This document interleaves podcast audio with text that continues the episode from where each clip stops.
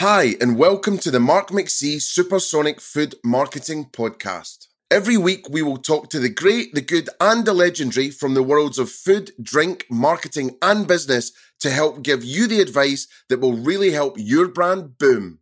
A huge thanks to our headline sponsors, the award winning Engage Interactive. Engage Interactive have been helping hospitality businesses like yours prepare for a mobile and digital first world since 2007. From Supersonic Inc., this is the Mark McC Supersonic Marketing Podcast. So it's a rather windy day on the back of, I guess, Storm Francis down here in Brighton, where I still am. I've not really emerged too far in a Truman style, Truman Show style not getting over the bridge or over the water or into any other postcode. But been out and about locally, and on my wee wander today, I had a lovely coffee and half an IPA with Dave Strauss, who you might know works at Rockfish and was Burger and Lobster before that. So we had a great chat, just catching up and seeing how things are from an operator's side and from a consultant side as well. But I think we're all looking forward to the kids going back to school and hopefully as a industry we can stand on our own two feet and start to rebuild together. So looking forward to that. And on that note, today I've had a great chat once I got back home. Uh, jumped out the taxi straight onto the podcast with Irene Maguire and Sheila McKenzie. And Irene, if you don't know, is the MD at Caulder Moore who accelerate brand love. That's what they're in the job doing, where they really bring experiences and brands to life for their retail and hospitality customers in the main.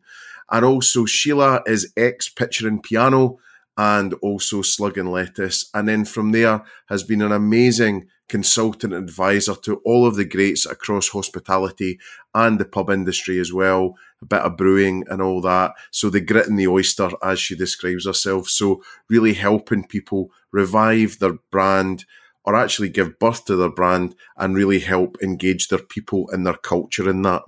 So we've got a great three-way discussion today, all about hospitality and all about hospitality brands. We're a little bit hard on ourselves when we talk about what's went wrong before COVID and what went right as well, or what was going right just before COVID hit. Then obviously the good stuff and maybe the not so good stuff into COVID. And then from there, as we emerge blinking from the wreckage, we think about all of the ways that could be the recipe for success so that your brand thrives rather than just survives. So it gives me the most Scottish double trouble pleasure ever to introduce my next two brilliant guests. And I'm so happy to have them on. One is actually in Scotland at the moment, and one is somewhere very plush by the look of our background. And we're going to talk about brand and bringing brands to life and what you can do post COVID. So, what now? So on the line, on the Zoom, who's zooming who? We've got Irene Maguire, who's the MD at Caulder Moore, and we've got Sheila McKenzie, who is consultant advisor, grit in the oyster for hospitality businesses if they're looking to thrive or revive their brands or indeed something new. So good afternoon. How are you? Very well. Thanks. Excellent. Good stuff. Well, I was just thinking, just for anyone that doesn't know you two, and I'm sure there's not many, but it'd be really good, maybe Irene, if you start and just say a wee bit about you and a wee bit about Caulder Moore and what you do, and the ah. same with Sheila, and then we'll get cracking talking about all things brand and hospitality. Okay, um, I'm Irene. I'm the MD and owner of Caulder Moore and we've been around for 30 years this um, September. So I guess we've seen quite a lot of um, changes in that time.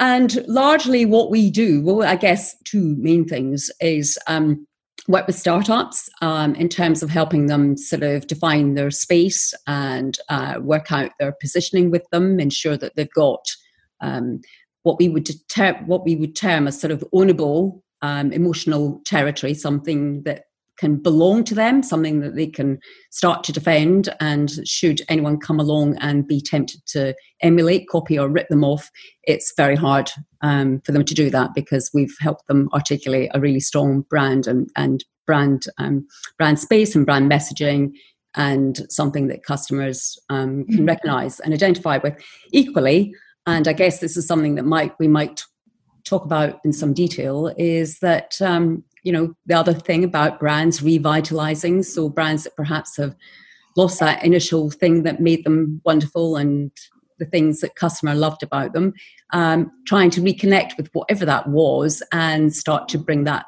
alive again. And what about you sheila? What are you up to? So I've been in hospitality um, probably even longer than Irene's been doing Caulder Moore.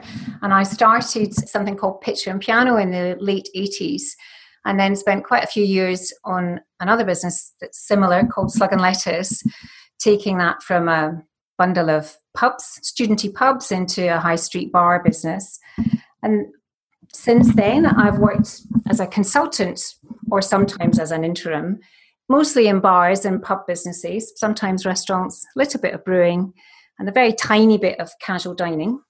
And I do advisory, consultancy work, and I suppose I have to say I'm quite relieved I'm not profit responsible for a particular business at the moment because I think everybody in COVID 19 times is in survival mode. So I've got a bit of freedom to be able to stand back and hopefully between the three of us, we'll come up with some ideas today about how people can go forward once we're into a more normal territory towards the end of the year. Well, I think that was one of my first posh dates with Mrs. Mac, Pamela. Uh, yeah. It was a pitcher on the piano in uh, pitcher and piano in Glasgow. Um, so I think well, Mark, there's quite a lot of people have said to me over the years, "Do you know I met my wife or I met my husband at yeah. one of those places." Well, I mean, for us, it was just like I don't know, going to you know the the, the poshest restaurant in the world, you know, and it was it was pretty swish that site. Um, and, uh, yeah, and then I think we, we stayed in George Square. I think it was the Copthorne Hotel as it was back then. um, so yeah, that was going back a bit. I think I was about eighteen or nineteen. So yeah, yeah, I'd saved up my my Saturday boy money from working in our price, and yeah. Um, so obviously we're, we're gathered here today um, to, to talk about brand and, and, branding and, and also the, the real sort of mire that, that we're all in at the moment. And know, we're, as we speak, we're coming to the end of Eat Out to Help Out, you know, which has been a good shot in the arm, but it feels, you know, like a quick fix, maybe, maybe rather than something that is going to sustain businesses, you know, going through. But if we go back a wee bit, you know, how did you see things, you know, just before COVID happened? And then just as we were getting into it, maybe if we think about operationally first, you know, Sheila in the main, you know, what, what were you seeing back then? Well, I think on the high street with casual dining, there was quite a lot of um, activity and, and uh, uh, problems. Um, on the pub side of things, I think trade was was probably okay, really. Um, people i was looking at i was working with a very small business uh, in twickenham the white swan in twickenham which is a fantastically popular pub and we just had a terrific christmas and we're looking forward to you know beginning to plan rugby and what was going to happen in the summer. And then all of a sudden i guess everything shut down. And even though and that's probably speak for everybody in the world here even though we kind of saw it coming we didn't seem to see it coming. Yeah. It was a a huge shock really. We were planning on going to in fact i bumped into irene on the day that we were told we weren't to go to the pub on a friday and we were still kind of thinking that we would go to the pub that night but um but then it all stopped and we didn't. And i don't think anybody was ready. No i mean interestingly i was in a, a board meeting um, for someone and you know it wasn't any fault of theirs. I think it was maybe a week or so before things were you know, maybe a couple of weeks before it was, you know, starting to be talked about, don't go to the pub, don't go to restaurants, whatever. Uh-huh.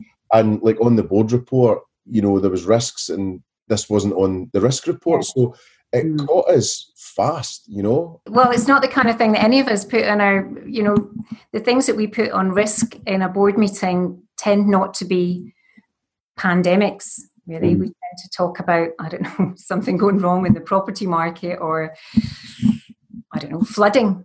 Yeah. Um, nothing on this scale at all. So if we weren't ready, I don't know that I would blame any of us for not being ready. No. It's just of such a scale that it, nothing, we'd never contemplated it. But I'm assuming next time round we'll be far more ready than we were this time. There's a next time. There's going to be a next Oh, time for I'm- sure. Maybe not in our lifetime, but well, not in mine probably. But there's going to be a next time for sure. And and what did you see then? In because like I'm the guy with the crayons and the the silly mm-hmm. ideas usually. So you know, in terms of the practicalities of shutting a business down for that, mm-hmm. and thinking about how you can you know keep contact or keep trading, whether it's delivery or takeaway or anything like that. You know, what did you see happening out there, and and indeed, what were you advising people? don't know that I felt particularly qualified to advise anybody on anything actually at that particular time, but I, I, I did a wee bit of work with that all together. Oh yeah, Yeah, I did a little bit of work with them. So I had a few calls with people in the early days, and the, the guys that I was talking to, I was really impressed at how quickly they kind of got themselves together and very, very quickly, as, as far as I could see, became very good at co- communicating with staff. You know, for businesses that had been used to communicating with staff face to face every day, um, forever, they quickly, I thought, got very used to com- communicating in different ways and trying to keep everybody having some sort of sense of, I don't know, collaboration and, and inclusion and being looked after. Um, and then, of course, as soon as the government started announcing bits of support, everybody was jumped on those as best they could, really. hmm So I, th- I would say everybody did their best, and the people that have come out of it, we'll get onto this in more in more detail. Well, they're definitely the ones that we're able to kind of just think ahead a little bit. What will our customers want from us? I definitely think they're the ones that are coming back out in better shape than the ones that have just gone. Oh my God, we have to shut down and review our processes. I think there's there's a bit, you know, if we go back to just sort of the pre-COVID situation, I think it's not been a bad thing in some ways to to hit that reset button, you know, because as you say, you know, there was a lot of businesses in trouble. Mhm. The high street was being left behind, you know, taken for granted. You know, there was a lot of Me Too kind of brands out there just trundling along. I think that's um, I think that's very true, Mark. I think that you know, um, I mean, for us, um, we were working quite intensively with a large pub group. We were, you know, um, working with our client Caviar House, um, who are obviously based a, a lot of their businesses in airports. So, you know, that that stopped fairly kind of quickly. Um, so that was all sort of fairly dramatic. But to your point, I think that definitely there was a lot in that mediocre, uh, we would describe it as kind of that mediocre middle. You know, there's this sort of, it seemed to be that a lot of brands were following very, very similar kind of aesthetic um, codes. And you know, not only do I think that makes it really hard for customers to differentiate between those different um, brands, it means that it's very difficult, I think, for them to build any genuine kind of valuable um, brand equity because they're just not special enough, they're not distinctive enough, they're not different um, enough. And it just felt as if, although there was, we had bundles of choice, you know, I mean, there's no shortage of pubs, there's no shortage of coffee shops, there's no shortage of casual dining options. I think it's I think it's true to say that you know was there any really real genuine choice between any, of those options because they just all looked and felt so sort of similar. Whether you know it's a kind of Soho House light sort of visual expression of of a of, of a, a, a, you know there was a, a, restaurant that opened up in our, our local high street and the great excitement beautiful building and then of course as soon as it opened i think there was a sense of kind of oh just a little bit of despair because you know it had all all the things that we all recognize as being you know well we've seen a million times before. We've seen the bare brick walls we've seen the hunting prints we've seen the um, you know um, we've seen the sort of you know faded chesterfields and i know that you talked recently, Mark, in a in one of your podcasts about you know how Bills is currently looking, um, and it looks like a sort of rather poor relation of uh, the Ivy. It's got all the same elements, but somehow just not so well done or well executed or more importantly, you know, does it actually relate to who that brand is and who they're who they're what they're about? Because customers knew it as something that you know um, harked back to that lovely kind of greengrocer origins and so on and that sort of made sense and we'll go on to talking about this i'm sure as we as we go through but you know that bit about you know how to keep a brand alive um, and it just it is a pity it didn't evolve in a way that stayed true to its original kind of origins. Well, um, also i think as you were saying earlier with what you do you know would clearly have differentiated it. You know i think it it, it might still happen again, you know, because but I, I think there's still a place for it, and I think with everything that's happened, like vegetarianism, veganism seems to not being talked about as much. Like obviously, COVID's overshadowing mm. everything. Um, but I think there's, you know, there, there, was a huge groundswell for, for, for that to be, you know, the mainstay of a lot, a lot of these businesses. So we just need to go. And then you've got Byron today went for four million. Like it was sold for a 100 million in 2013. There's there's one thing about keeping the brand fresh and and being able to make sure it remains appropriate for customers. But I think you need to look at the kind of behind the scenes side of it too, because so many of these businesses they've been rolled out without due care and attention being paid to where should they go and, and there's this needed on this high street and there's a kind of I'm going to say that you know the private equity push to expansion and rollouts is sometimes at the expense of what's really what's really right for the, the consumer market. Yeah, and uh, I, I saw it so often as well. You know, at Yo Sushi and, and different places, and you know, you were so you had so much pressure. I'm not saying just at your other places as well, but you had so much pressure to get to Harrogate or York or you know, Richmond or, you know, these places. And then what you end up doing is a deal with yourself, which is is off pitch, so it needs to make less. Mm-hmm. Uh, still in everyone's mind, it still needs to do 70 grand a week. Yeah. But the numbers are sort of saying 40, but it never really works out like that. And you end up spending more on marketing mm-hmm. than, you know, sort of fixing that problem. From Supersonic Inc., this is the Mark McC Supersonic Marketing Podcast. Hey, it's Sam Brown here from Toggl. You may have already seen some of the work we do in partnership with the likes of Rosa's Thai, The Alchemist, Yummy Pubs, Côte, and thousands of other locations. Toggl allows you to sell gift cards, experiences, promotions, and even retail products online and in your venues. There's no contract, so you can use it however suits you best. With Black Friday and Christmas approaching at the end of such a tough year, we wanted to make Toggl accessible to everyone risk free. So the first thousand pounds worth of gift card sales is now on us, no charge. Just visit usetoggl.com to learn more. You know, going back to some of the notes we've got here, you know, on, on Sheila's health checklist, right? This is what the muddy middle had, which was, you know, online they were nowhere there was gaps in the, the high street. There was too many Me Too's, as, as Irene's saying. You know, the, the private equity dash for expansion. Um, spend too much in fit outs and not enough actually amplifying.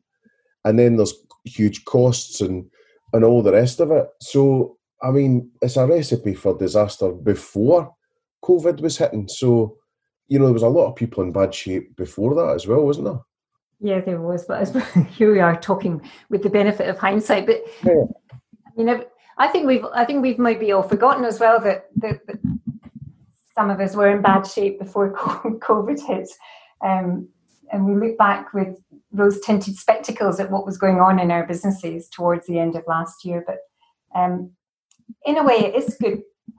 The good thing that will come out of this is that we'll probably, well, hopefully, we'll end up with better high streets that are more appropriate for those of us that are using them instead yeah. of a, a, great array of, as Irene says, you know, kind of me too things. And because we're all going to have to work so much harder to get customers in, then then maybe we'll do better things for them. Yeah. And I think that, you know, I think that we're seeing i mean we're certainly seeing in our local high street that you know some things are moving out and um, new things are emerging and moving in and that's only in the space of the last sort of three or four months. And i think that that's quite exciting. I think that you know many people are talking about actually you know there's potentially with more flexible landlords um, there's going to be a lower cost of entry for maybe some of those entrepreneurs that maybe a couple of years ago had no chance of moving on to the next level. And perhaps now there's an opportunity for them to start opening the spaces on uh, local high streets, possibly maybe not even city centres, but or alternatively, yes, maybe um, because really city centres are pretty quiet at the moment. But that thing about actually, you know, maybe now there's a chance for that next new wave of businesses. And I think when that happens, it actually gives some of those established brand, brands a bit of a kick up the backside in terms of actually, you know, looking at some of those fresh and new concepts and some of those new innovative ideas. And actually, sort of that provides its own sort of stimulus and, and generation, regeneration.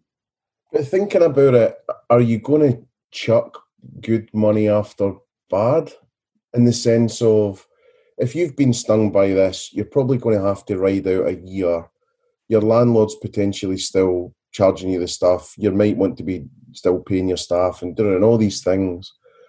I, I, I think it would take. I, I don't think there's going to be many brands who reach into their pocket or are smart enough to say, right, forget the noise of what's happening now.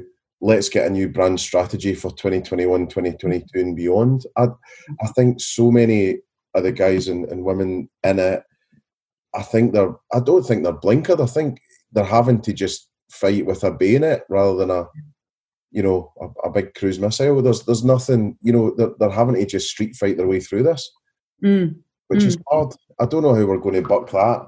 Well, I suppose it depends on the depth of, of their pockets, really, or the depth of their backers' pockets. Because if you look at companies like Fuller's and Young's, and and companies that have raised money, like City Pub Company, they they probably will um, ride this out by just just being big enough in order to be able to continue to pay staff and and uh, deal with the the additional costs that they have. But I guess some of those businesses that we've been talking about, where there's not much depth on on their balance sheet, they, you're right. They probably won't. They'll they'll go or they'll change hands again.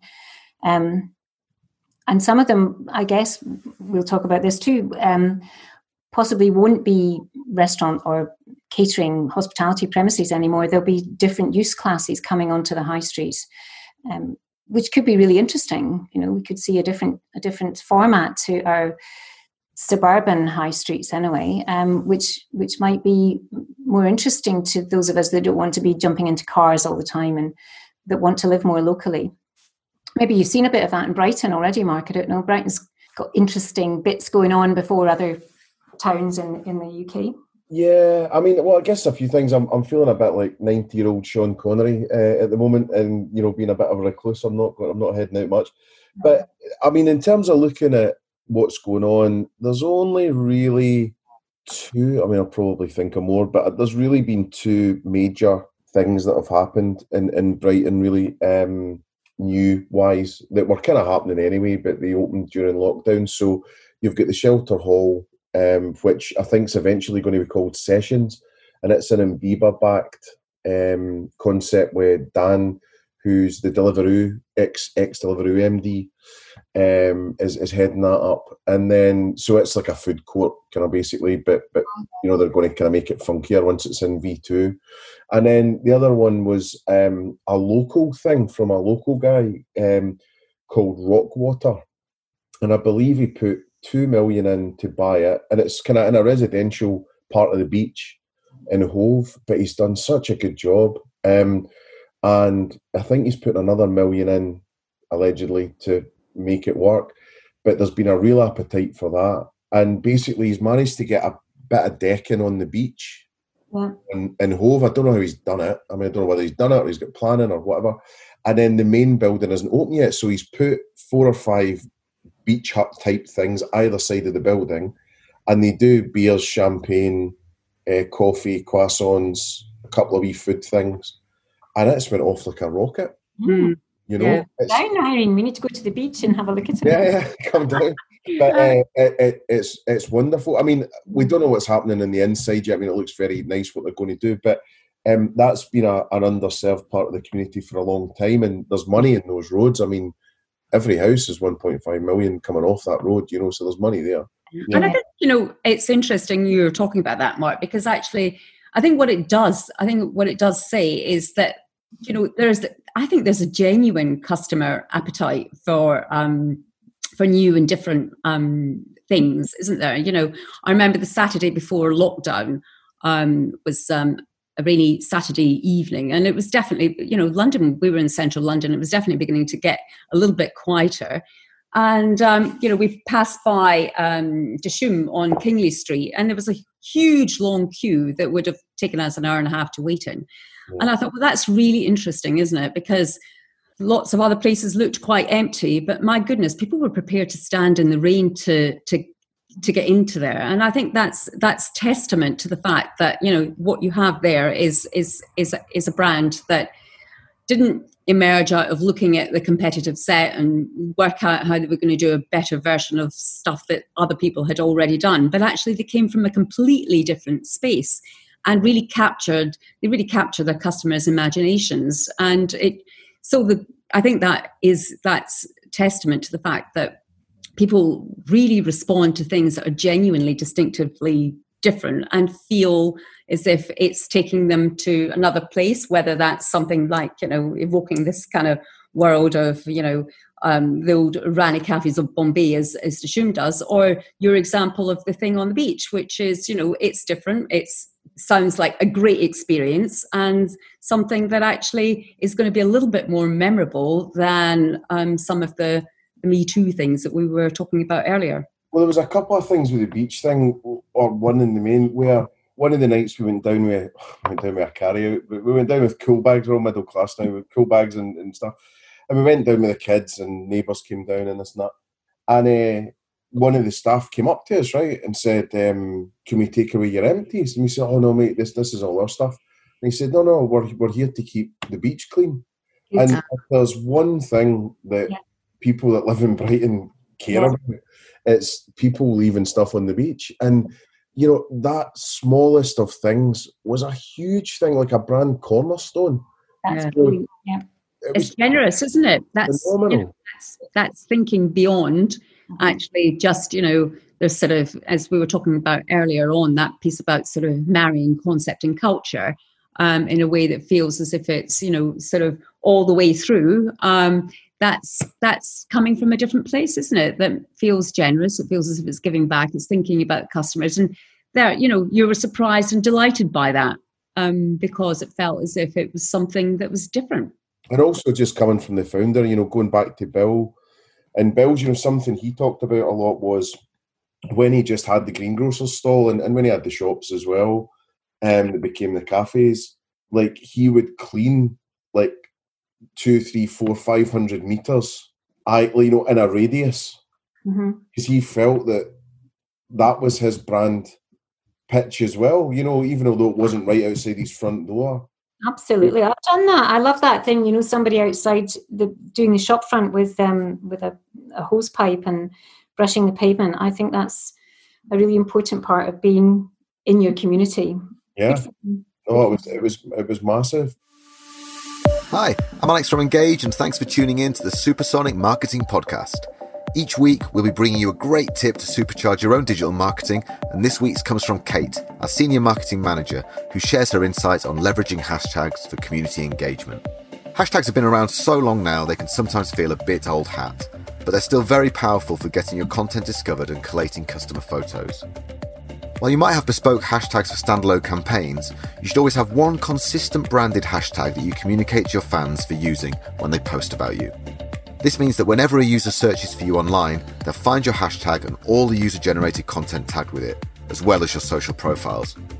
This is great social proofing and increases new customer faith in your brand. As an added bonus, it's also a quick and easy way for you to find great user generated content to repost on your own channels. Lush are a great example of a brand utilizing a hashtag to manage their community. Having shut down all their social channels in April 2019, their whole social media presence now exists solely on the Lush community hashtag. If you need help with your own digital marketing strategy, then head over to engageinteractive.co.uk forward slash podcast, where you can see how we've helped some of the UK's most ambitious and successful hospitality brands with theirs. Cheers and enjoy the rest of the episode. And then I'm just kind of thinking then, you know, obviously we don't want to be too negative. And so there, there was a health risk of all, you know, a big group of brands. The ones that always fared well will fare even more well. I think that will be amplified, you know, if, if you go through the, the list. But, you know, I was talking to uh, Dave Strauss this morning, um, so ex Burger Lobster, he's at Rockfish now, and, you know, we were just rhyming them off. And it, I mean, Brewdog is in a different universe now.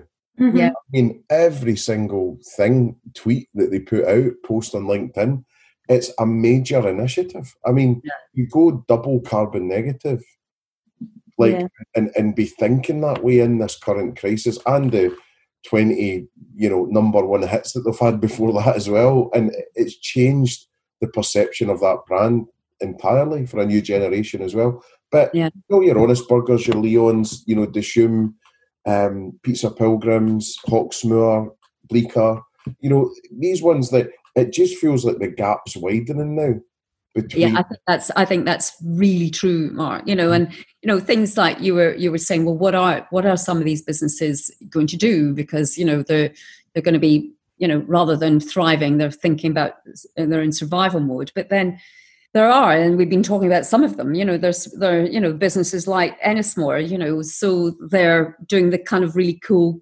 uh, kind of Camp Hox in in easton hall and you know they're doing this sort of two nights camping, glamping, um, and then you know one night free in one of their city centre hotels.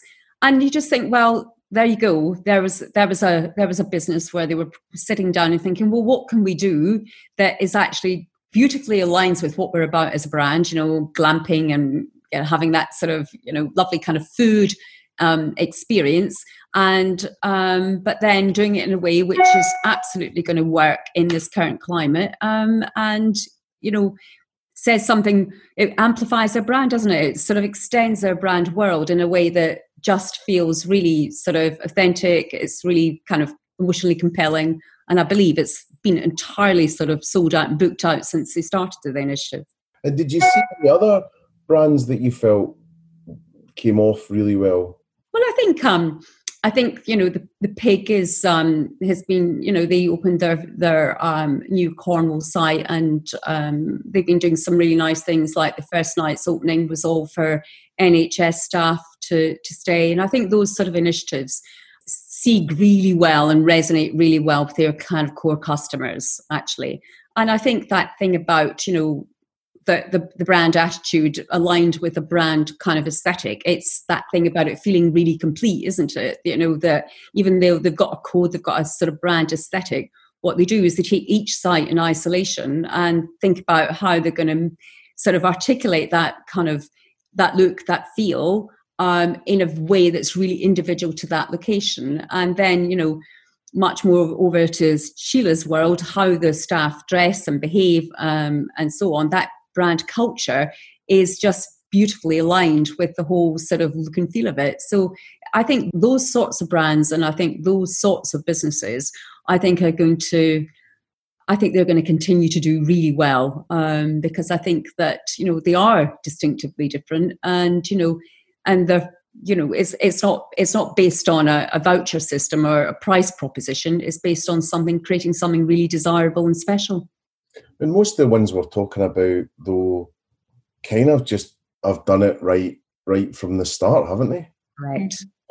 And, and it's kind of a shame that there probably isn't a quick fix now, or a reboot, or a time machine, or you know. But if you look at loungers knocking it out the park, Yep. Yeah.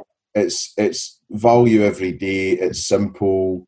Um, you know, it just seems to be completely stowed out. Also, if you look at you know Alex, even you know just to his own audience and his own network, posting photos every day of him driving the van. Yeah. You know, a chairman worth millions and millions, and you know doesn't need to be doing that stuff if he didn't want to.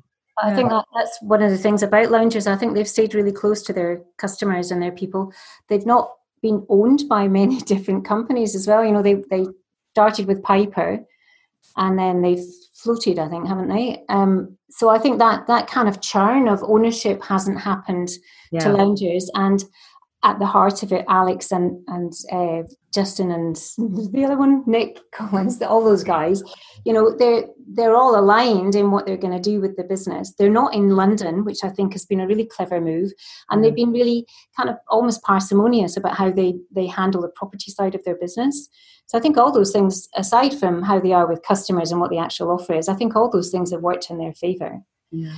Um, and I, I think just I know it's not really a brand thing, but you know, a really good independent pub is, you know, I think I think they're really good examples of how a brand should behave in a way because a really good independent pub is always tweaking its offer in response to what its customers are looking for and getting feedback very directly from their customers or from their staff. And i think that's really at the heart of being able to keep things fresh really is how close you are to your market and how well you know it. And I just think it's it's really easy.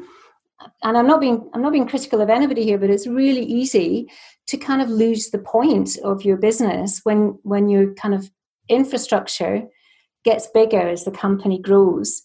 It's inevitable that it's harder and harder to have that kind of entrepreneurial outlook that is you know kind of tramping the streets and on the shop floor and the running of the business almost overtakes what it's offering to customers.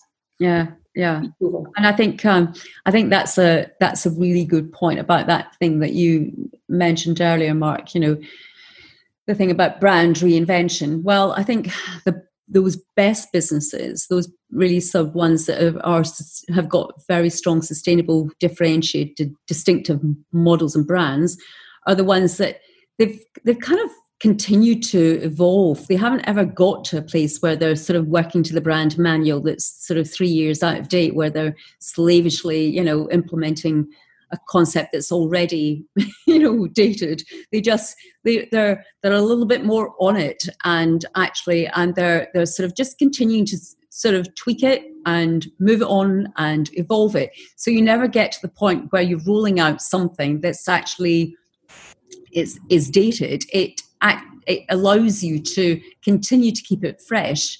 Um, but as Sheila says, continue to stay true, not only true to the, the original sort of founding vision, but also res- just having your finger on the pulse of what your customers, your particular tribe of customers, are looking for from you as well. If you look at brand reinvention in the hospitality sector, there really isn't a big list of the ones that have been failing and then came out on top again. Yeah. And, and yeah, and I, I and I I think that's sort of, you know, testament to what we've just been talking about is that I think when if they've left it too long and customers have really fallen out of love with it and um, they don't see the relevance of it any longer and um, it just doesn't have any of that kind of you know pool it doesn't have any of that kind of emotional equity left um, then I think it's it's quite tough, and that's why I guess that model of actually continuing to evolve it is not only more cost effective because you're not then faced with a sort of massive rebrand strategization but actually you're just gently evolving it gently keeping it current gently keeping it relevant um, as you go on um, and therefore it's the brand retains a sort of freshness um, it never feels as if it's sort of lost that original kind of connection.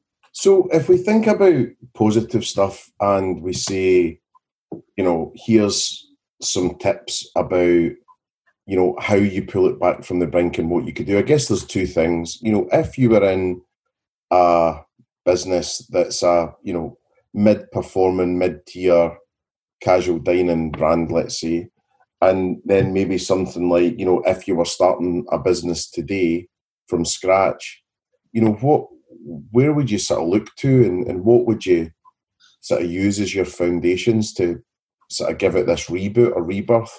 So i well the two questions there. I think in that in that middle casual space I think that it's very much about, you know, trying really hard to find your point of distinction and differentiator again.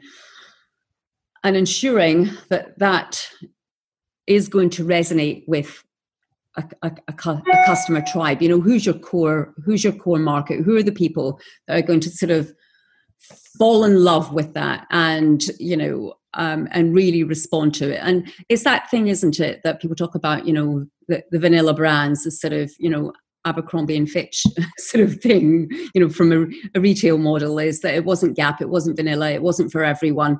It was actually for a very specific kind of cohort of individuals. It was for beautiful, young, college educated, you know, kids, the, the bright ones, the beautiful ones, the popular ones. Now, it gave that gave that brand a really distinctive space, didn't it?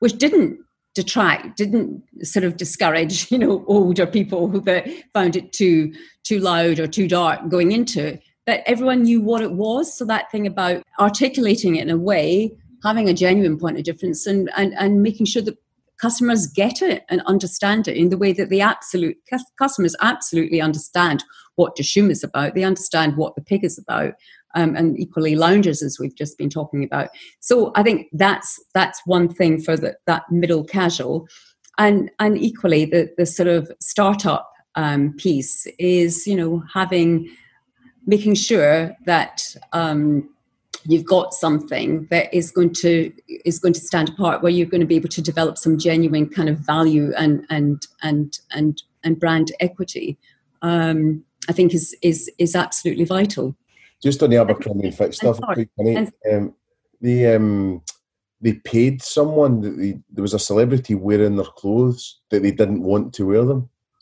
and they paid them hundreds of thousands of pounds to not wear them. Stop. yeah, just amazing.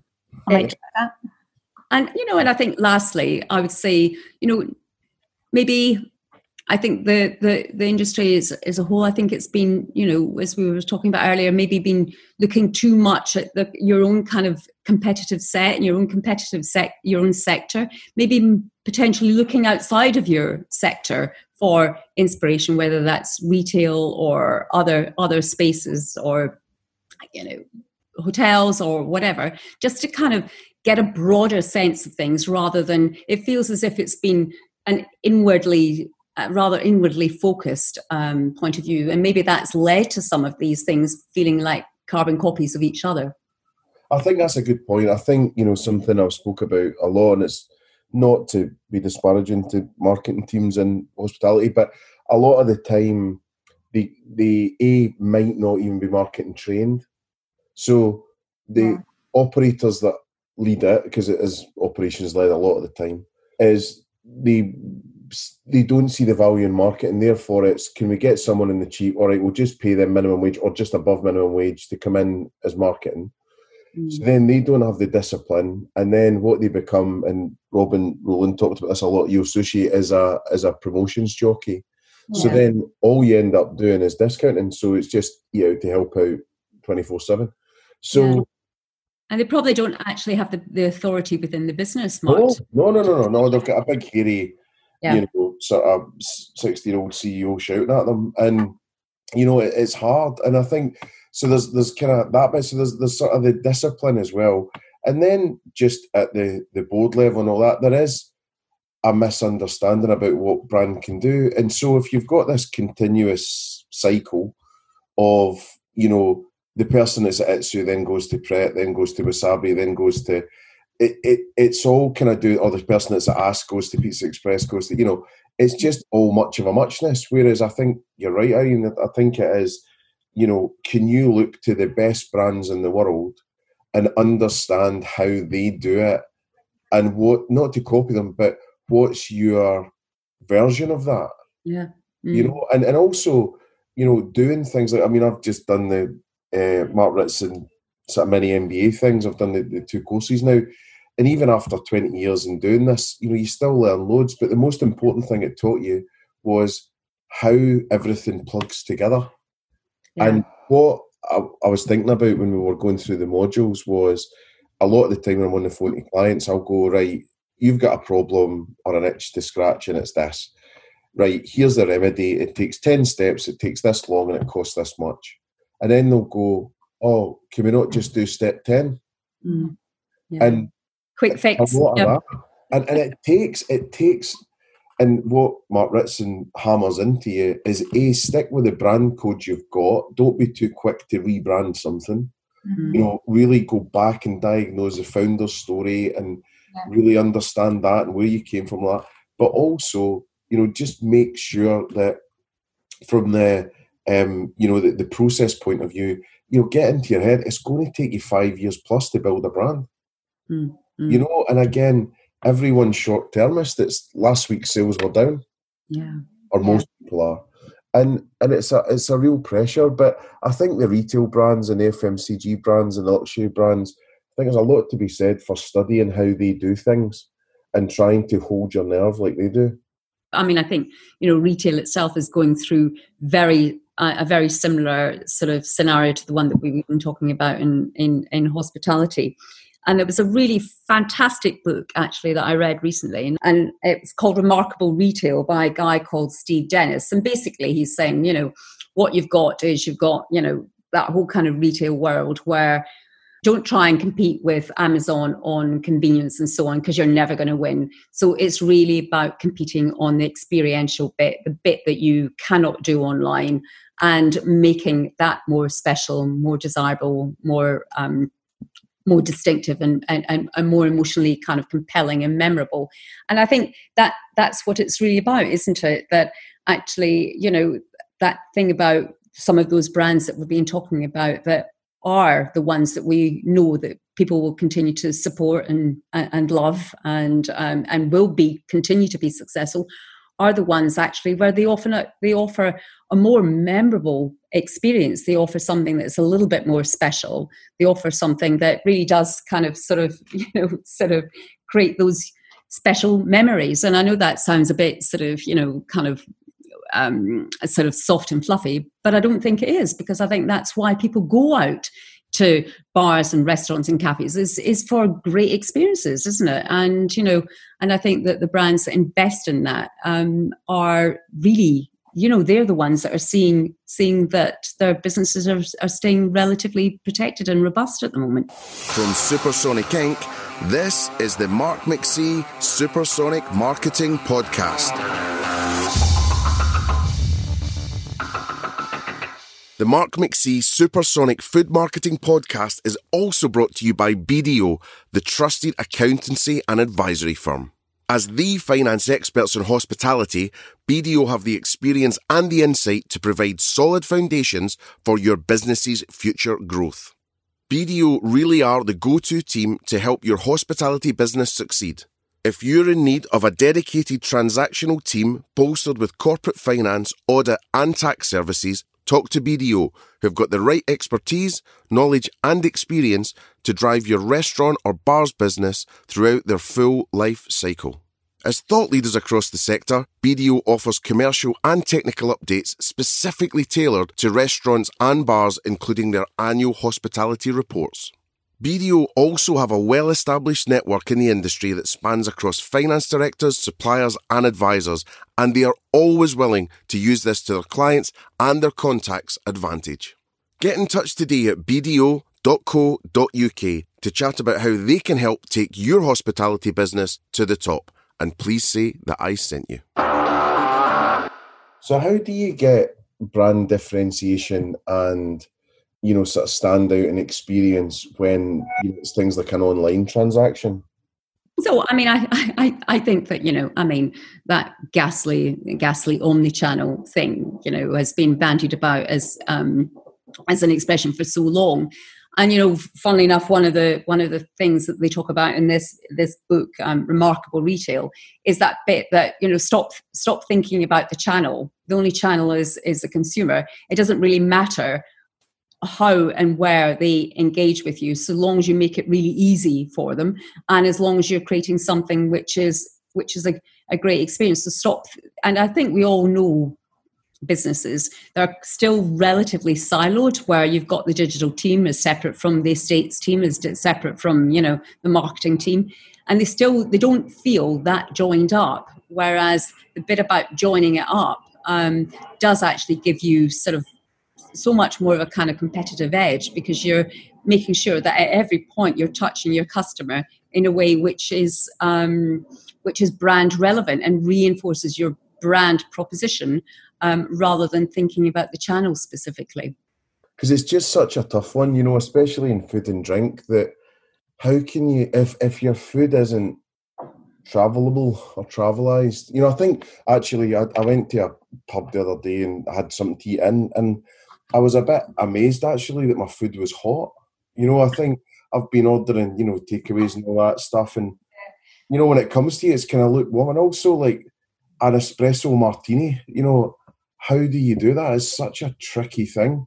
I feel that I mean there has obviously been a bit of a rush to delivery, and and it's it's quite good to see it on your top line. But the delivery companies all charge quite a lot of money for the service that they provide, and I'm really not sure that that experience that you had going into the pub and eating a nice hot meal can be matched at all by somebody turning up in an anorak with a big bag and, and handing something over to you on your doorstep. It's just the two experiences are so far apart. I, and, and all the things about behavior and culture that we try and in, engender in our hospitality businesses, it's just so hard to, to be able to replicate that with a delivery driver who doesn't know you from Adam. I, I, I've always been wary of going down the delivery route. I think such a huge stuff that we've always known, you know, where I don't. I just feel it's it's it's so risky. Well, I, I think the other thought is, you know, Guinness have been doing it for years. Let's say because you don't have control over the person serving it. You know, if the if the landlady or landlord's a bit of an idiot, um, but you know, you've still got, or you get it served in a Foster's glass. You know, even worse, and, and all the rest of it. Mm. But I think delivery now and takeout is just became like it's moved forward five years in one year, right? Uh-huh. So I guess you've got to be in that game, but it's just how do you how what are the ways that you could do it? I suppose I mean you could try and have your own delivery network, but it feels really difficult to go up against, you know, mm. Deliveroo just eat, you know. I think if you can't do it well, and it's hard to do it well through a third party delivery system, I why would you do it? I just I think it's a short term gain actually. Yeah, but I have I've often been overruled on that when I when I've expressed my point of view.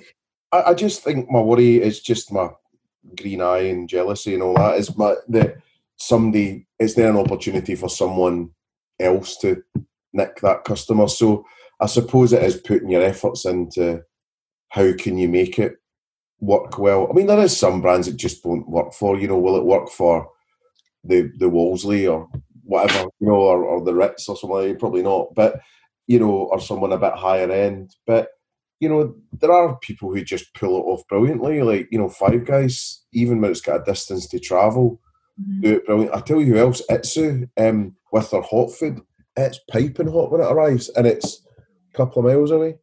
Mm-hmm.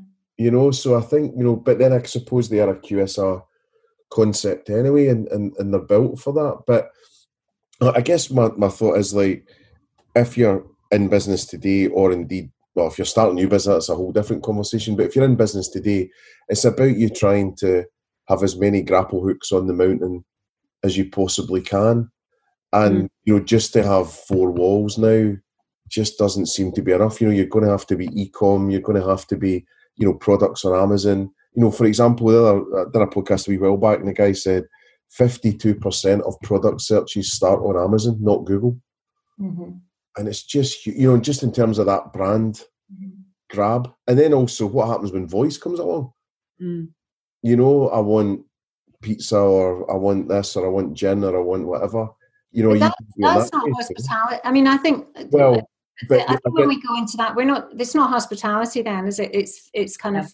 Well, there's two. There's, yeah there's there's two there's two parts to it really. So one, I was thinking it'd be a good idea for you to have branded products out there to extend your brand. You know, in terms of a a, a line extension, mm-hmm. and then I think the second thing then is getting into this last mile delivery, and where it's blurring is you can get a pizza made at the supermarket, mm-hmm.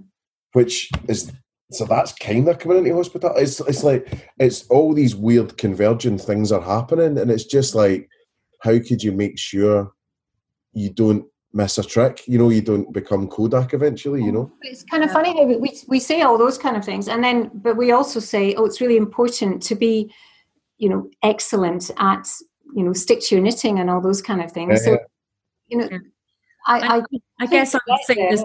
Let's let's spread our brand and, and maximize our top line. But if you can't deliver it at the standard that you want to deliver it, I think maybe I'm too cautious on it. But I, I wouldn't go there with it until it's until it's less fallible.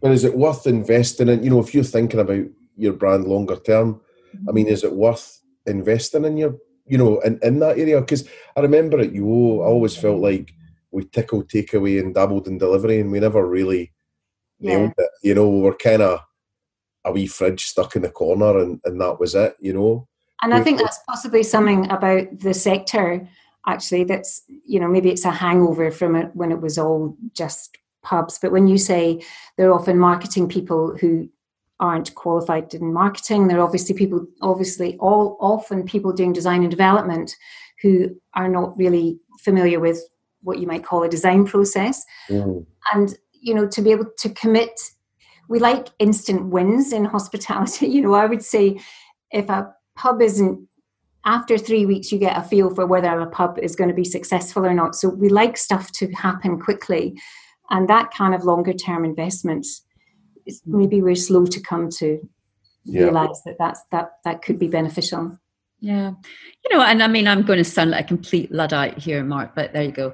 Um, but I would say that those, some of those things that you've been talking about just don't feel like added, you know, value added sort of experiences really. And, you know, I think that, I mean, you'll know better than me, but I think Dishoom took the, took the decision not to do delivery, didn't they? no, they did it. Um, they did it as a small radius. Um, Yeah. so right I think Yeah. to King's Cross area. Uh, I don't know what the radius was, but it did King's Cross, and then they turned their attentions to the bacon naan that you could get nationally. You know, um, so they they managed to fulfil that as like a kit, and then you sort of did it yourself at home. oh yeah But so- that's that's the other sort of trend. But then I've had three bad experiences with not not with Dishoom, but just with uh, kits coming to me. You know Oh. where the olive oils burst or the ice bags burst or the you know so and you're just like it's more hassle to chuck it in the bin and you think about all the waste and the Yeah. you Well, know? this is it mark isn't it? It's well we've been talking about kind of controlling controlling the experience and you know and and and, and creating that creating a great experience. And that thing of actually you know why do people go out to bars and restaurants and and and, and cocktail bars and so on? They go out because someone else is going to deliver it for you in a way that you know you couldn't deliver it and arguably you don't want to deliver it yourself. You don't want to create it yourself. You want someone else to you know sort of be in charge of that. And you know part of that is you know you're handing yourself over to you know an expert. You're handing yourself over to somebody that you know can do a great Nespresso martini rather than you trying to cobble together the ingredients at home. And it's just that thing about well isn't that what we're talking about? The sort of magic is is in that sort of is in that physical environment rather than trying to kind of you know do the compete with amazon bit about well let's you know let's fire up all the digital things um and actually what you really want to do is to say well i want people to come into my i want them to get off their you know off their backsides in the sofa and i want were you about to say Bahuki? I think you were going to that uh, route. I wasn't I, wasn't. I was going to use an even more ruder word than that actually well, it's difficult, you know, um, because I, I think it's one of these things where, you know, back to what Sheila was saying, you know, it's like a good independent pub, just constantly putting yourself in the customer's shoes. And I Yeah. think there is going to be just such a big market for people who don't want to cook, potentially for the short term, don't want to put themselves in harm's way and don't feel comfortable going out, but they still want better stuff Yeah. than you know the, the local Chinese or whatnot. Yeah. So uh, you know it's going to be an area. I mean, I think Hawksmoor did it really well, um, but it was like a one-off. Felt like a real special event, you know. And you got the meat, a cookbook, uh, the ingredients for potatoes and this and that. Uh, you know, fancy potatoes. I don't mean ingredients for potatoes. Um, and then, but what they did really well, back to the cocktails point, beautifully bottled Hawksmoor martinis, not espresso martinis, just martinis, which Yeah. travel very well, Mm. and you know, it's all sealed up. You know, like you know, like a proper, you know, bottle. You know, with a bottle cap and everything, and a nice bottle of wine and this and that. Mhm. But it's just going to be interesting. It feels like there's three or four ropes pulling at the customer, you know, experience where there is the in-house, there is the you know online line extension thing. There's a last mile delivery, and and there's the the meal kits and all that stuff as well. And then there's takeout. So it's it's getting quite complex, and it's hard, especially when you don't have the the bandwidth for it all. You know, Yeah. development kitchens and all these things, and you're a you know a group of one restaurant. Yeah, yeah. It's really really tricky. Yeah. So I guess you know if, if we're thinking about um, you know the the positive side as as we've been pushing on, you know we're sort of saying go back to you know your brand and what might make you special, Yeah. and then try and think about the consumer and the customer, the guest, you know whatever you call them, and you know going through their journey, how can you impart that little bit of magic and, and distinctiveness and memorability along the way? Mm, absolutely. And then, you know, just if, if if you look at the Brewdog one for just for a second, you know, I'm astonished at the work rate and the selflessness and and what's happened. And they've do you know one of the guys that's in um, food and drink, Paul Pavley, if you know him, Paul um, actually wrote to them on Twitter and like publicly and like had a confession, which was, I didn't really like you guys, you know, a few months ago, and now through everything that you've done, Mhm. you know, I think you're the bee's knees kind of thing. Yeah. And it was just such a lovely, Yeah, lovely. I. I wonder if it, they feel like a company that pays quite close attention to what people who work in their business suggest to them. You know, that whole thing about being close to the front line of your customers, but also of your staff. I'm quite, I would expect that quite a lot of their ideas come from the people who are in the business. Yes. They've got a real kind of nice, I mean, I used to think they were a bit arsey as well myself, actually, but I think they've got a real fun, they've got ability to inject kind of wit and fun into their tweets. And, you know, they've just done that beer for Aldi, haven't they? Because Aldi ripped off one of their beers. And I, Yeah. I think, you know, they're dealing in quite a serious time with quite serious issues and everything, but they've made everybody laugh. Like KFC, I think KFC have been quite clever recently as well with their. Just on that, then, right? That's Yeah. troubling me slightly. What What do you think about the finger licking good thing in the last couple of days? It's a lot of fun, you know. I, mean, Yeah. I like it. Yeah? It's it's it's actually that thing about um, having the ability to kind of laugh at themselves a little bit as well, which I think is you know just makes people smile. Um, and it's it's as you know as you were talking about with Brewdog, the things that they do were potentially fairly polarizing in the in, in in the past. People either kind of they were quite marmite, weren't they? Either loved them, loved Yeah. them or hated them. But then they've been doing things in the last couple of months that have demonstrated a bit more of a heart, and maybe perhaps potentially that was aligned with what people were looking for as well. They wanted brands that had a bit more heart and soul rather than you know just doing sort of you know attention getting stunts. So well, What do you think, Mark? What's bothering me about it, right, is that I, pro- I probably know too much in the sense that they did a campaign with fingers being licked just as lockdown happened, and they got blasted for it. So my problem is the time lag. mm, We've been locked down since March. hmm Yeah. It's taken them five or six months. uh, come do you know and like it, it just what annoys me is the speed like they could have Yeah, I guess they're not that agile. Mark, quicker, like Yeah. and because what they were great at and you know if mother are doing good work well there's a couple of things i actually forgot finger licking good was their strapline by the way i don't know why they? um it, it feels like they've kind of unearthed it to then dismiss it which is kind of weird um and then uh they, what they were good at was the the fck thing and the you know the quickness to respond about the no chicken thing that Mm. was so quick so i think just what miffed me is it just took too long, you know, and it's kind of up there. It's fine. What I'd like to know with KFC though is what else are they doing? So it's a neat marketing thing. I'm sure it'll get awards and this and that. Yeah. But what else? Mm. Whereas I think Brewdog's the other way. They're like they're getting great coverage. They are doing the odd spoof thing, but they're doing stuff with real heart. And- Yes, exactly. KFC might be, but I just don't know about it. You know, it's not been it's not been public enough.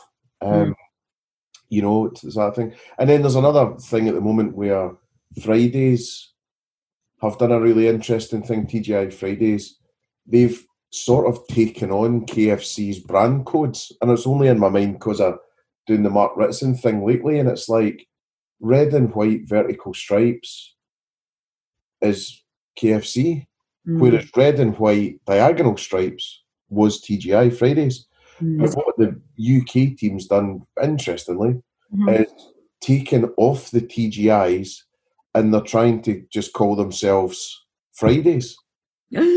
But I don't think it's going to yeah. hold water because the, the parent brand in America is so famous and it's still going to call itself that.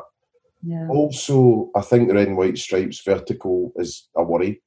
And then the other bit is um, all their handles, so their URL, their social media handles, everything is still TGI Fridays. So it's like Yo Sushi when they tried to then just be called Yo. Yeah. Weirdly, with Irene talking about how to differentiate yourself, You always had this hang up, hang up that people didn't like sushi. So they were always apologising. In deny, in deny, but what? Yeah, it was perfect. Uh, Yo Sushi, ah, but not that much sushi, really, honest. You uh, sorry about that. Um, so, not a good place for a brand to start from, is it really? yeah, You, know, you yeah, don't we- like the food, so yeah, Levi, Levi jeans, but we really prefer skirts. You know, it's like, uh, so yeah, I don't know, but yeah, so we'll just need to wait and see. But yeah, uh, just the KFC thing's so fresh in my mind because it's only like today or yesterday that really happened. You know, um, extraordinary, extraordinary. Yeah, in terms of that. So you go back to the brand, re-engaging people, and then it probably is that you know investment in time as well. You know, it is going to take you three, four, five years because the ones that have the ones that everyone looks to, and you know yourself when you get briefs, people give you briefs that say, "I want to be like Dishoom." exactly. exactly. You know, Uh, sorry, mate. Somebody's already done that. yeah, yeah, exactly. so uh, it's a it's a bit like that where you're going, well, a plough your own furrow, be your own, be you, and Yeah. distinctively, but also bear in mind it's going to take five years, and actually, it's probably going to make you a massive loss in the first three. Hmm, You know, doing it this way, it isn't going to take straight away. yeah. Mm. But you know, to your point earlier, Mark, it's that thing about having some, you know, brand champions that you know have that level of authority in the business, um, rather than taking on somebody a senior, a junior level that's you know sort of marketing person. That's well, that that well, we've we've we've got that one now. We've we've uh, covered that off, so we don't need to worry about that bit anymore.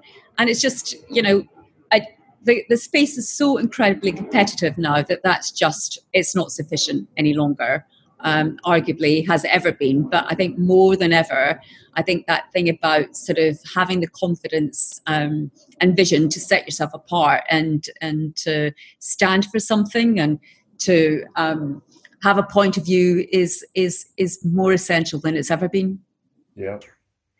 And then, you know, just uh, you were very helpful before the podcast, and you know, you'd, you'd sent a few tips and, and things like that for people. And it was about, you know, being slow to hire and quick to fire, you know, get the right people and, and then let them get on with it, you know, in, in terms of the new way forward.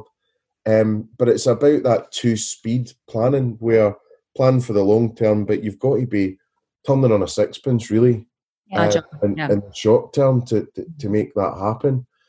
Um, I'm just wondering if there's any other sort of big tips really that, that are going to help people in, in the short term. I mean, is it you've just got to ride this bit out? I don't think we've got any choice really but to ride it out because there's nothing it, until we have the means of being able to socialize in a way that's at least a bit more recognizable to us we're still working out how to make the the economics of of a unit work, aren't we? Because if you can only have half the customers in or two thirds of the customers in that you had before, I think we are still going through that process of working out can, does this unit make is it likely to make us any money or not? Um, I think to to coach your teams into being able to get into the customer's shoes is is a must do and always has been. And i think it's something that we pay lip service to and often a lot of us a lot of companies don't really do it and don't really believe in it. So i think i would go all out on good recruitment and positive coaching and and let your let your team kind of lead you a little bit and get close to your customers. That's always what i would say. Yeah. i mean it's interesting we were talking earlier on about you know looking outside of your in, industry. And, you know, businesses like Timpson's, they, they just do that kind of thing really well, don't they? That they sort of give each member of their staff sort of 500 pounds to spend in delivering a type of customer service in the way that they they want to and that just gives it so much um, gives that so much um, kind of um, empowerment at that local level. And then I saw yesterday that their their current campaign is about they're going to if you are going for an interview and you need your suit cleaned to go for an interview, they'll do it for free. Yes, just, I saw that too. Well, that's just that's just fantastic, isn't it? You know that actually feels heartfelt. It feels genuine. It's incredibly relevant, mm-hmm. and it's it's aligned with everything that they do as a business. So I think that those kind of those sort of things really resonate with customers? Yeah, I mean, it's quite funny that sort of real bits head again. Like that, that that's been around for a wee while, and it kind of like every I don't know six months or so, it kind of comes back up on social, and and you know, but it's great that it's continually getting pushed. I saw, I think it's James, uh, the other day, who who's the, I guess the family, and he owns it now or whatever. But he was saying they had their busiest day uh, certainly since lockdown. Um, ironically, uh, loads of keys getting cut. But um, he, uh, I, I, think it was to do with kids going back to school. So they're all, you know, and all the kids are getting their keys done and all that. Oh, but yeah. also, what they did last year for the school term was everyone whose kids were going to a new school gave them the day off or the morning off. Oh, the parents, yeah. Uh, to, to yeah. take them along. Like it's just like small, big things like that. And I think he even maybe did something where he showed the cost of it. Yeah. Um, I think astonishing yeah. the cost, you know. They're a great. It, it's a great company. John Timpson is the founder, isn't he? And I think James is his son, who's his the son, yeah. CEO or something at the moment. I I got a watch battery done in one of their shops and I was chatting to the guy behind the counter and I said, is it a franchise or, or are you managed, you know, you, are you employed by the company? He said, I don't really know what you mean, but yeah, I'm employed by, by Timpson's. And he told me this story about a friend of his in the business who was getting married on a bit of a budget and John Timpson had um, given them his whatever kind of quite fancy car he has. He said, here, have my car for the day so that they were driven to the registry office or something in great style. And the guy said, he does that kind of stuff all the time, you know, just around the business. It was a lovely conversation. And yeah, he was yeah. such a loyal employee without really even knowing how it was being done. He just he just really appreciated being part of that environment. I, it was it's a great business. I'm a big fan of John Timpson and his family.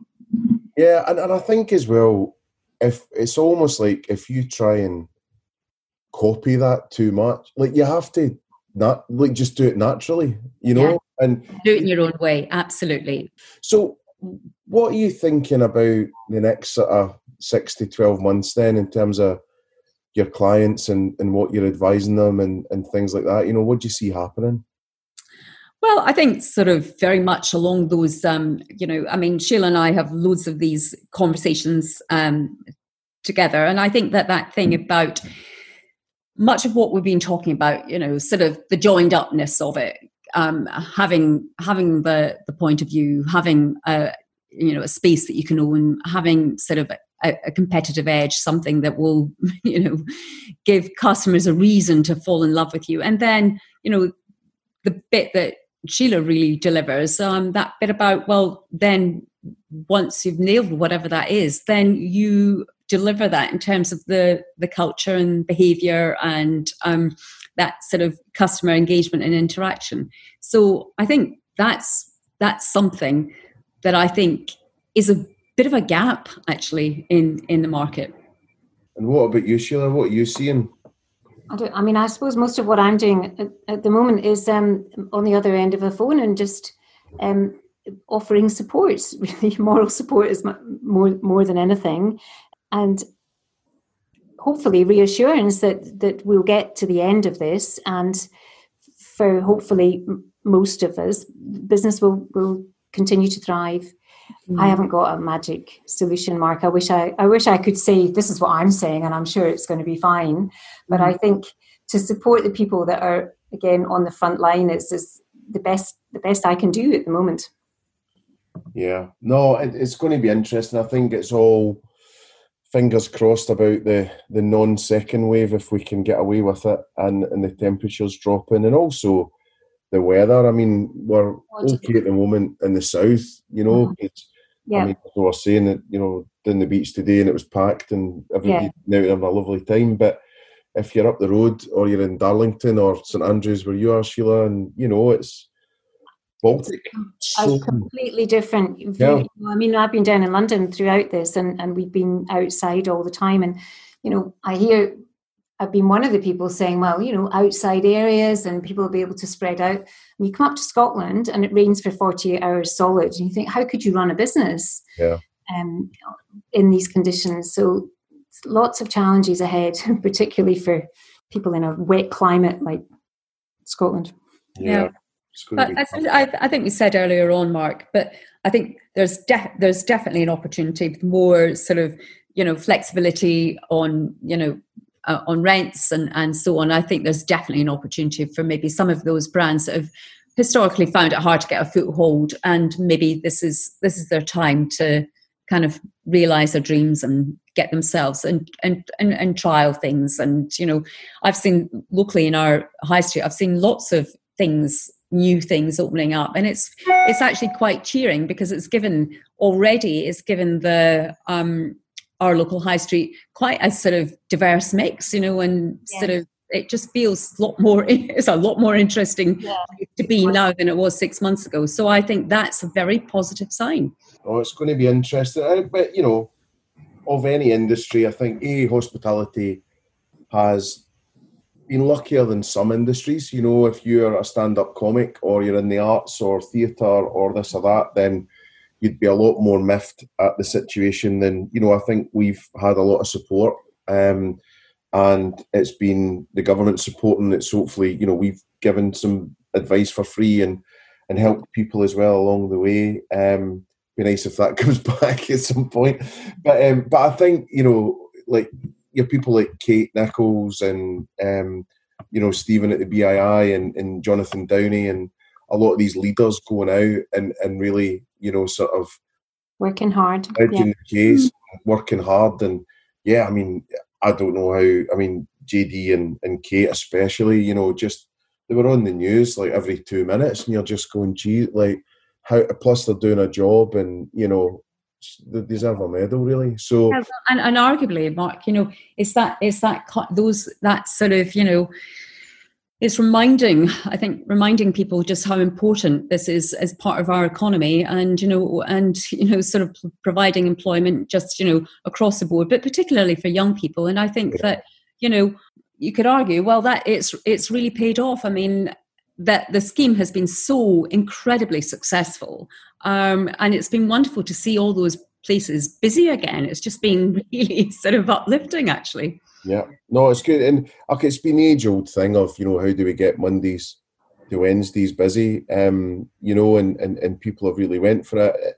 The trouble is now, you know, there's a lot of ask for an extension. Um, but it's like a wee one going to their bed, you know, it's like another five minutes, another five, you know, what happens? It's going to get switched off at some point. So, you know, maybe there is warrant for another month or so or whatever. But at the same time, we're, we're going to have to try and stand on our own two feet, and it, it is going to be tricky, you know. But the better But your product. It's maybe just got people back into the habit and reminded them how much fun it is to actually go out and socialize in a physical environment again.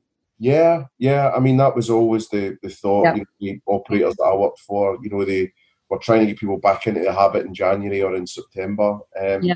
or a refurb or whatever, and it was fine, but it never had that long lasting effect. So Mhm.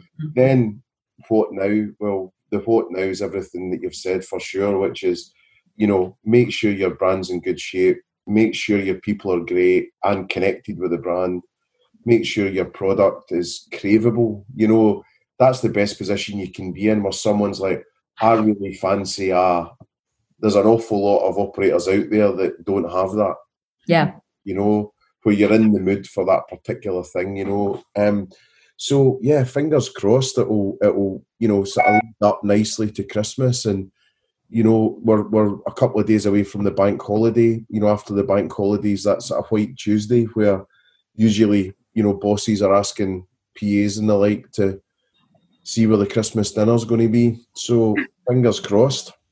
Absolutely. Fingers crossed, yeah. So good. All right. Well, last couple of questions then, just before you go, um, just some fun ones. So, best city to eat in for each of you. Quick fire. Oh, well, you know, I mean, not great at the moment, but Beirut um, historically is just the most amazing, amazing place.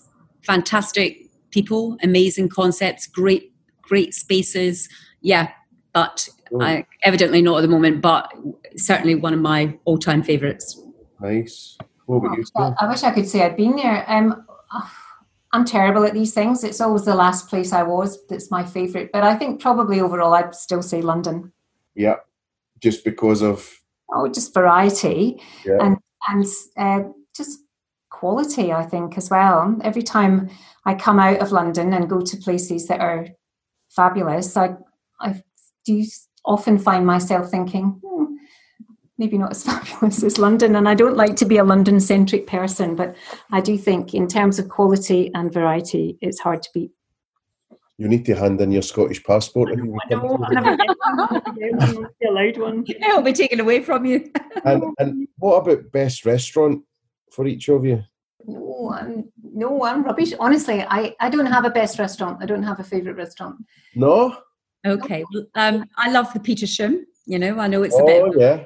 Love that and spring um, but also some i think there's some really cool um, sort of things happening down on coastal places that like the hive cafe down at burton bradstock I love that. Actually, I would put that on my list too. The Hive Cafe. I like that.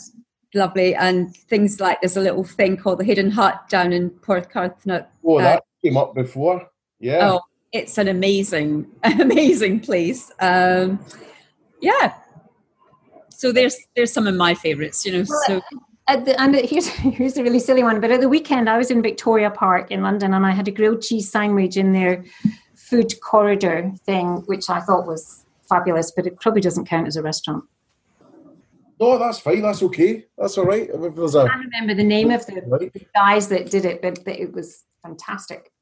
Okay. And then what about go to drinks? Oh, oh, do always that. a margarita preferably a pitcher Margarita.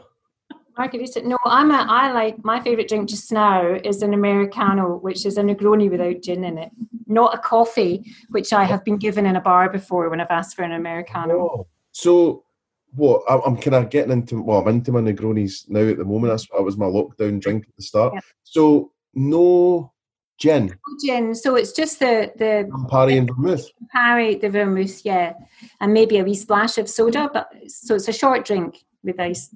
And what about go to meal? What's your sort of favourite meal to have? Favourite dish? Hmm. seafood and squid ink love Nice. goes nicely with a margarita Or does it? The cocktails and not, not really but I always have it anyway. Yeah, why not? Why not? I don't know really. I'm I, I like kind of Lebanese kind of food and, and Yeah. probably uh, mostly not meat, mostly vegetarian, vegan. But um, so I would probably I'm I'm a kind of two or three starters person. Right. Variety. Excellent. Yeah. Well, listen, I'll love you and leave you. Thanks so much for your time today. And that was a lot of great information, and I'm sure it will help loads of people. So thanks for your joint wisdom. Okay, uh, thank you, Mark. Thanks for your time, Mark. Oh, it's a real pleasure. Real pleasure. Get me out the pub. I'll catch you in real life soon. Great. Wonderful. Look forward to it. Bye. See Bye. You. Thank you. Wow, that was a really great in depth chat with Irene and Sheila. I hope that you got a lot from that. I certainly did, and it was really great to catch up with them. And we were all far flung around the country. So, London, Brighton, and St Andrews, which was a bit chilly, I believe. So, thanks to them for giving up their time. Do check out Sheila McKenzie on LinkedIn if you want to hook up with her. And also, if you want to talk to Irene Maguire and Caulder Moore for some great brand expertise, then do get in touch with Irene too. A huge thanks to you for listening. It's always great to see the messages coming in weekly and talking to people, just bumping into people sometimes, talking about how much they enjoy the podcast. It really, really gives me a buzz and makes me keep doing it. So thanks so much for that. So if you can also share it with anyone that you know, just one person, even just to tell them about the podcast, we'd really appreciate it. We've seen listener figures do really well during lockdown, and we hope that continues. A massive thanks to Engage, our headline sponsor for the podcast. If you need anything digital, please get on the phone or actually get digital and get in touch with Alex at Engage Interactive, Alex at Engage Interactive, and he'll be able to sort you out. Thanks also to our premium partners BDO, who have supported us since day one. Thanks to them for all of their advice and support and tips and constant contact. It's been great keeping in touch with the team there. If you need any financial advice, anything about structuring M&As, any guidance at all, please get in touch with Peter Hemington at BDO, Peter Hemington at BDO, and he will sort you out. Huge thanks to Gaz and Gabby, as usual, for putting the show together, really doing it in a timely fashion. They always meet the deadline, so thanks, it really means a lot. So this is me, Mark McC, signing off. Bless you, thanks for listening. I hope that this episode, as well as the others, have given you some real value that will help your brand boom.